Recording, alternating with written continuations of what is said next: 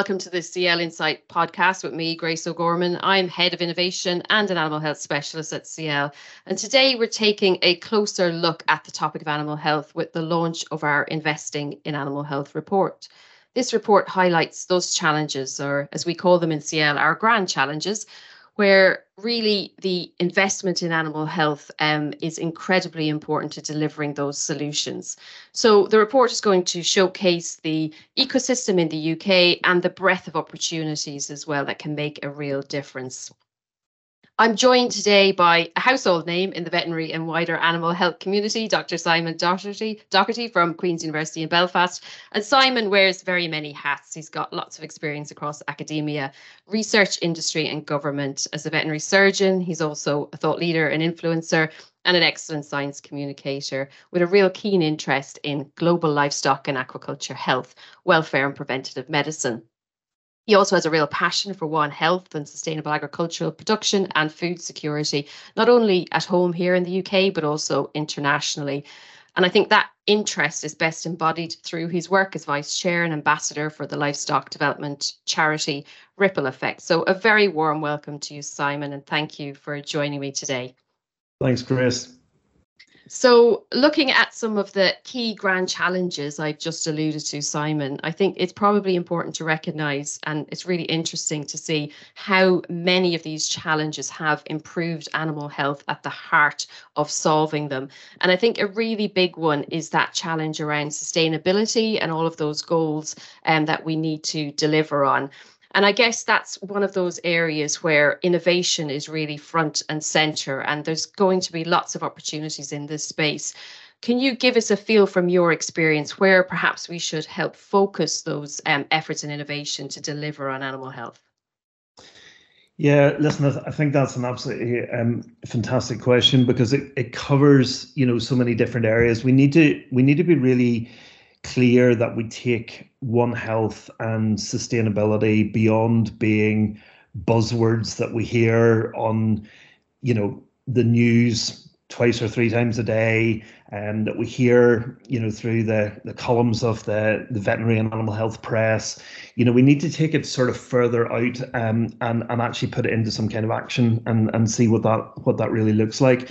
And I think you know some some really good examples of that you know, came across during COVID, where, you know, for us in the, in the animal health sector, you know, we take a lot of learnings around things like biosecurity and um, epidemiology, that that study of the spread of, of diseases and, and particularly infectious diseases, and um, how we develop medicines and vaccines um, you know, how we look at, um, you know, remote sensing devices and diagnostics. Um, and, and COVID was actually a really good example to, you know, of, of how we could sh- sort of showcase a lot of that. We developed a vaccine really quite quickly, um, checked the safety and efficacy, um, and got that and got that onto the market we developed rapid diagnostics um, and and went sort of from you know PCR into lateral flow tests that we were all using um, every day um, during the, the the peak of the of the pandemic. So that innovation piece um, was very much grounded on work that has already been taking place. You know, the development of lateral flow tests, the development of PCR, the development of vaccines um, has been ongoing um, and that's that's work that's gone on acro- across human health and animal health um, for some years. So looking at this concept, One Health is about the collaboration between different sectors. One medicine is probably a good description for for that translation across between animal health and human health, and vice versa. And there's good examples, you know, going going in both directions. Um, but we it is very much about taking those beyond just being buzzwords and actually really sort of putting putting them into action. And sometimes you know we're we're all we're all busy people. You know the human medics are busy the dentists are busy the environmental scientists and environmental health experts are busy. For us as, as vets and animal health professionals we're busy working with farmers working with pet owners. Um, you know we're all busy people. So actually sometimes taking the time to kind of carve out opportunities to swap stories and have those kind of conversations. But when they when we do take that time, it can be it can be incredibly fruitful. Yeah, I think you've just described, Simon, One Health in action. You know, we often get challenged about using those buzzwords of One Health, but can you demonstrate how it works? And just describing that sequence of evolution of technology, the fast forward, the acceleration of solutions uh, for human health, of course, was on the shoulders of animal health, and our understanding of coronaviruses and and all the rest of it, I think, was was really um, important to to jumpstart that. And I guess as well from the AMR story in the UK over many years now, the livestock sector really building on that collaborative approach that has been highlighted internationally. So I think there's there's also learnings there. So I guess looking to the future, it's extending that in a collaborative way, as you've described. Yeah, and and look, the AMR uh, example I think is is is another sort of fantastic one. You know, if you go back 15 years, you know, whenever AMRs, 10, 15 years, when AMR started being, you know, talked about sort of more, uh, more frequently, um, there was a bit of mudslinging, you know. It was uh, human medics were blaming all this sort of bucket chemistry and in uh, you know and, and all of the uh, administration of vaccines in in feed or on farm um, and and and this kind of thing. And and likewise, then there was also um, I suppose some dissent around the, the use of of uh, antibiotics in human medicine, where if you went to your GP, they had a ten minute consultation, and you likely left with a prescription for for some kind of antibiotic, whether you needed really needed it or not. So there's that kind of kind of mudslinging.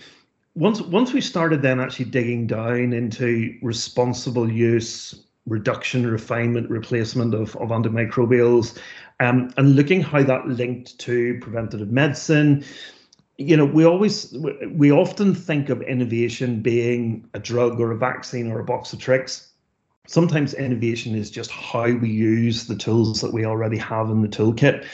Um, and there's great examples of that. I mean, sometimes when I describe the transition from um, uh, you know, lactating cow therapy, um, you know, to targeted lactating cow, therapy or um, selective dry cow therapy instead of just blanket treating all four quarters of a dairy cow um, with long-acting antibiotics during the dry period. You know, and, and we've moved, we've transitioned, we've developed new products like teat sealants. Um, we've looked at at um, you know at other technologies for controlling infectious diseases, and some of those are actually just based on back to basics animal husbandry. You know, it's getting dairy farmers to think about getting cows to stand in the yard for half an hour before they go back into the cubicle house.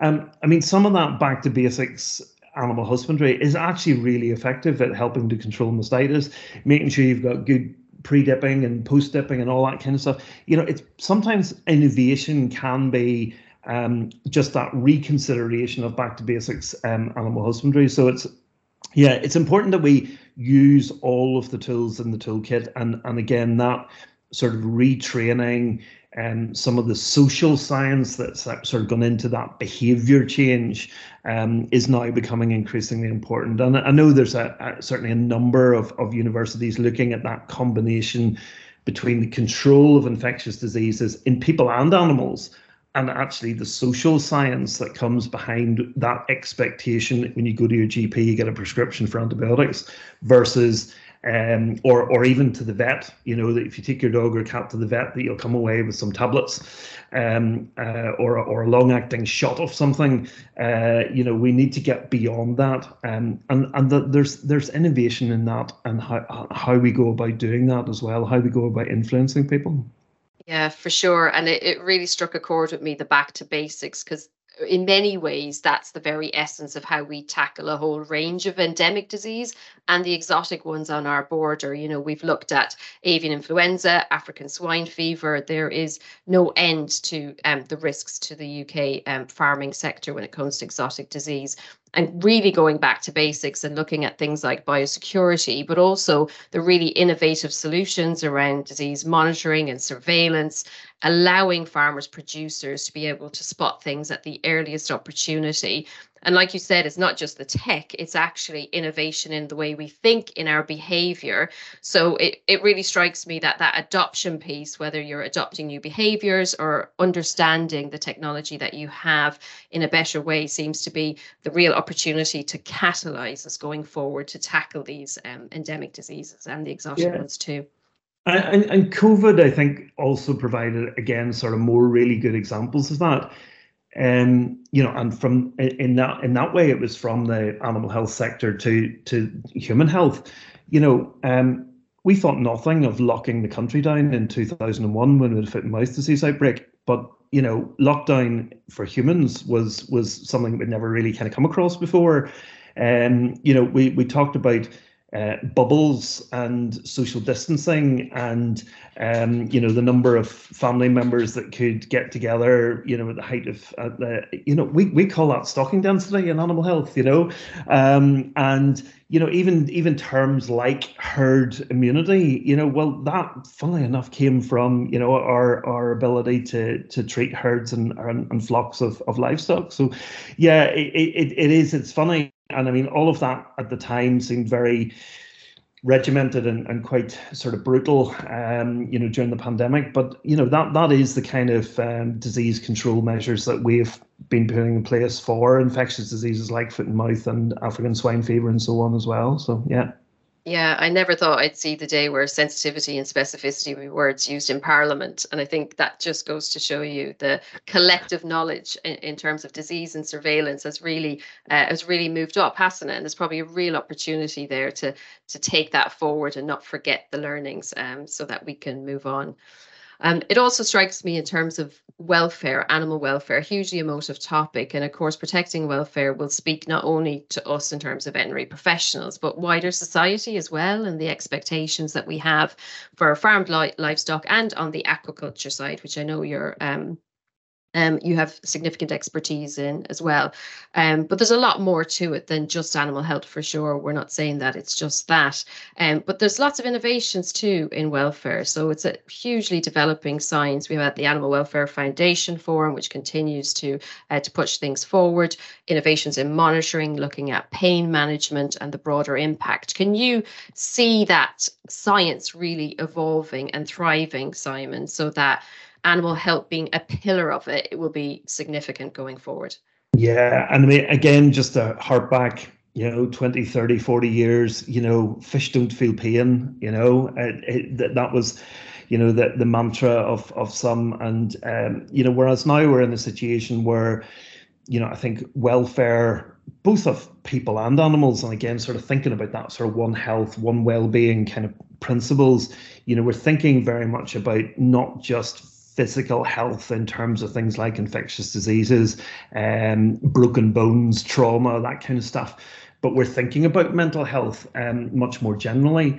And actually, that then sort of translates over. And without you know becoming anthropomorphic we then have to provide a scientific evidence base for um you know for making those improvements and actually measuring those improvements so again moving away from just the sort of five freedoms, five welfare needs um, in of the past, and, and moving that language forward to be talking about a better life and a good life for animals, um, and a good death for animals. Whenever we're talking then about about livestock, certainly my role at BVA um, over the last five years, we've you know produced a number of really key policy positions in that area, looking at um, welfare at the time of killing, uh, looking at um, sustainable animal agriculture, um, which again includes aspects related to welfare at the time of killing and things like AMR, um, antimicrobial usage, and so on. Um, and then more recently, we've uh, just in the springtime this year, we we launched a, a, a position on sustainable uh, finfish aquaculture, um, and again, sort of mentioning things like development of welfare outcomes in that respect as well. And there is an expectation now in the general public um, that you know we used to, you know, have hens and battery cages. We moved then, and and it's been that's been an evolution you know, into barn systems and free range systems. Um, and there is an expectation now on the part of the general public that we move in that direction, that we can provide um, the farm assurance schemes like Red Tractor and RSPCA Assured and, and others um, about how they can measure that. So looking at welfare outcome measurements and, and so on. But just again, to give you a, a quick example, I suppose, of a piece of research, I'm based at Queen's University in Belfast a really key piece of work that was done by Professor Bob Elwood um, at Queen's a number of years ago, really helped to develop the narrative around the uh, sentience of cephalopods and decapods, which went into recent UK legislation um, in the animal sentience bill.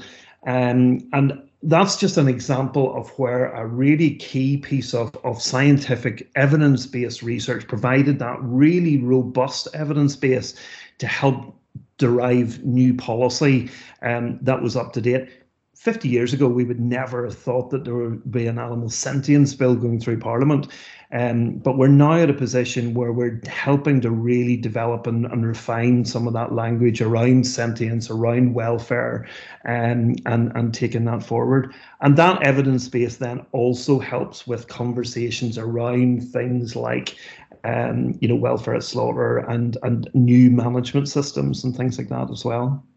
Yeah, fantastic examples there, Simon. And your mention of Parliament and, and regulations and development, of course, that's that permeates our industry at lots of different levels, whether it's veterinary medicines, veterinary surgeons, what they can do, um, you know, topical things like gene editing. And, you know, when you think about innovations, the question's always asked, are regulations holding us up or are they providing that bedrock in which innovations can thrive? And I suppose in many ways, things being innovative, they tend to run ahead of the regulation. So there's always the challenge there with regulators to catch up. But in the UK, what's your view in terms of where we're at with the the types of regulations that can really enable innovations here um, and set us up to be quite competitive internationally?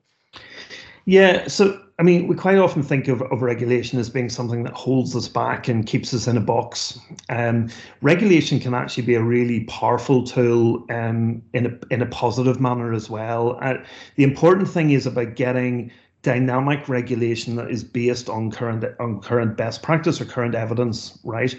Um, and we need to, and this is where that cycle of um, uh, investment leading to the right type of scientific research, leading to the right type of innovation. And when I say innovation, it could be a box of tricks, it could be a new vaccine, or it could be a new way of measuring something. So, looking at things like welfare outcomes. That then helps us to derive the right kind of policy um, at government level and also then stimulate trade and investment. So a good example of that is, you know, we, have got a number of of uh, private assurance schemes uh, in the UK for our for our farm animal produce, um, and those can actually be used as a really powerful tool whenever we're trading overseas because we can actually say um, that our fish are, um, you know, coming from um, the the Scottish Atlantic salmon sector are RSPCA assured. They have Label Rouge accreditation, um, and we're selling a really high quality product that meets the highest welfare standards um, that are available based on the best practice at this time. But to flip that round, then the regulation of the of the aquaculture sector, and I'm used to using that as an example because obviously I've been working on it quite recently. Um, but the, you know, looking at, at the um, you know the placement of um, location of new sites for aquaculture, the types of new technology that are available for controlling things like sea lice, the uh, vaccination strategies for other infectious diseases. Again, that all needs to be based on best current practice and, and, and with a good, strong, strong evidence base. Um, you know, we can't just plow on uh, willy nilly and, and and hope everything's going to be okay. Um, so so there is a, there's very much a balance to be struck there, but getting that cycle of investment, which this report from CIEL is is is all about, um, is really important in, in that respect.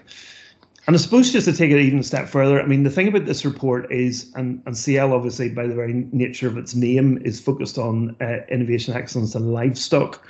But this report also then covers companion animals and horses as well. Um, so it's not just food producing animals, um, either on land or in water.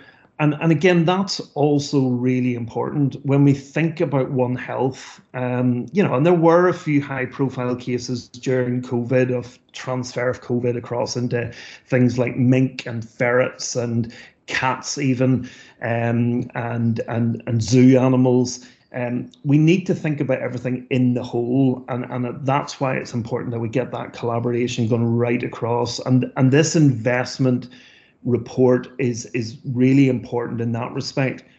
We consider ourselves to be a nation of pet lovers, Um, but again, you know, innovation in how we look after um, and care for and and recognize the benefits as well as um, you know focusing on some of the harms that are associated around pet ownership. Um, there are a lot of benefits and and some really good work going on um, you know, into the benefits of pet ownership as part of one health and well-being for the pet and the and the and the owner. Um, so looking at the, all of those innovations in in the whole as well is is also really important. Yeah, and I suppose lots of interesting cross-disciplinary work between livestock companion animals in terms of those, um, you know, the wearable tech and surveillance and monitoring. Uh, really interesting to see that, and many, of course, animal health companies having portfolios um, across both sides. Lots of startups in the CIEL um, sphere as well, really interested in diagnostics and monitoring AI technologies, which is incredibly exciting. And I suppose that sits on a backdrop of really, really great um, capability throughout the UK. CIEL, of course, has invested and made, um, thanks to the support of Innovate UK, really has um, helped deliver one of the greatest research capability investments in a generation. And we're seeing that right across the UK um, and some some excellent facilities and expertise. And, and quite close to you, of course, Simon, will be Queen's um, University and the Institute of Global Food Security, which, of course, is critical in terms of it being really having that strategic focus on resilience and climate change um, helping to deliver, I think, on our grand challenges again. So um, I think from your perspective, again, Northern Ireland, very strong base um, in terms of animal health research, um, climate resilience um, as well. So interested in hear your thoughts in terms of the future direction there and the contributions. Yeah, so like, you know, this is 2023. It's 10 years since the government published its strategy for agricultural technologies. And, and it was on the, the back of that, really, that the AgTech Innovation Centres were founded. Um, you know, there was an early catalyst funding round, um, you know, looking at, at supporting um, innovation in the in the agricultural technology sector specifically. Um, and obviously during that decade, there you know there's been an evolution then on the the delivery and and the growth of the innovation centres um, and the links, the important links then with, as you mentioned, um, uh, uh, Innovate UK, um, but also then I think developing some of the links with the likes of Invest Northern Ireland, um, Scottish Enterprise, Highlands and Islands Enterprise in Scotland, some of the local enterprise partnerships throughout England and Wales, um, you know, and and with what was, you know, the the agri tech team within DIT, obviously now the Department for Business and Trade.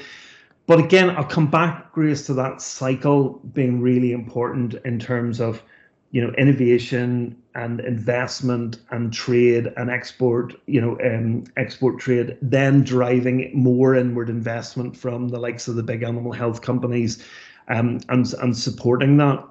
For us here, certainly in Northern Ireland, look, I'm not going to jump down a political rabbit hole here, but you know we're sort of sitting in in a in a funny position with, you know, initially the Northern Ireland Protocol and now the Windsor Agreement. But you're right, we have a really strong base here um, at Queen's University, the Agri Food and Biosciences Institute, um, both members of of CIEL, um, the College of Agriculture, Food and Rural Enterprise, and, and some links then with Ulster University as well. So what we're starting to shape up as the Northern Ireland Diamond.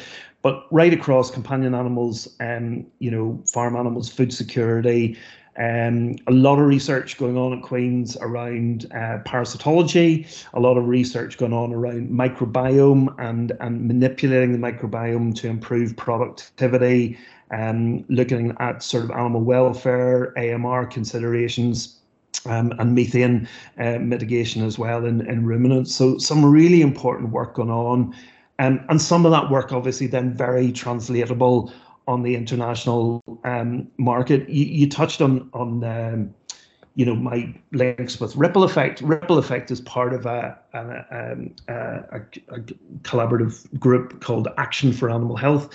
And interestingly, the day before um, the CIEL report launch, I was involved in a, in a reception launching a report from Action for Animal Health in Parliament, which was around investment in animal health to support One Health. And that's looking predominantly at developing countries as well. So th- this this kind of whole concept of you know, innovation, investment, trade, um, you know, supporting food security, supporting food safety as well as security. So there's no point in just producing more food if it's not safe. Um, so safety and security. Um, but also then looking at, at, at links with other, you know, wildlife, companion animals, and so on as well. And and certainly for an organisation like the Brook, um, which leads the Action for Animal Health um, group, um, they're particularly interested in in working equids as well, so donkeys and ponies and how they're used in developing countries, um, and they're linked to humans and you know human well-being as well. So it, it is everything's joined up. Fantastic. You've described what's really an absolutely exciting time to be involved in animal health in the UK. Clearly, we are taking a leadership position. We've lots to do. I think the challenges that we face has probably really put pressure in terms of really pushing forward innovation. And some of the themes coming across to me are that ability to really collaborate, to coordinate across the four nations, to think strategically about how do we embody the adoption of social science as well how do we lead on regulation, enabling that to be quite nimble and to support um, innovations going forward, and to continue to invest in our animal health capability and make it a really attractive place for scientists around the world to work, for companies to land here um, and to get established in the market. So I think we've just touched on a huge, um, a huge range of topics, and it's been really insightful. And I really want to thank you, Simon, for for really kindly sharing those insights and experience, um, which has been fantastic. Um, it just leaves me to say really thank you all for listening. Um, if you want to find out more about what we do at CIEL, you can follow us on Twitter and LinkedIn and do check out our website, cielivestock.co.uk, where you can download the report that we uh, refer to investing in animal health and learn more. And do look out for more podcasts in the future on topics such as these. And thank you all very much for listening. Take care. Bye bye.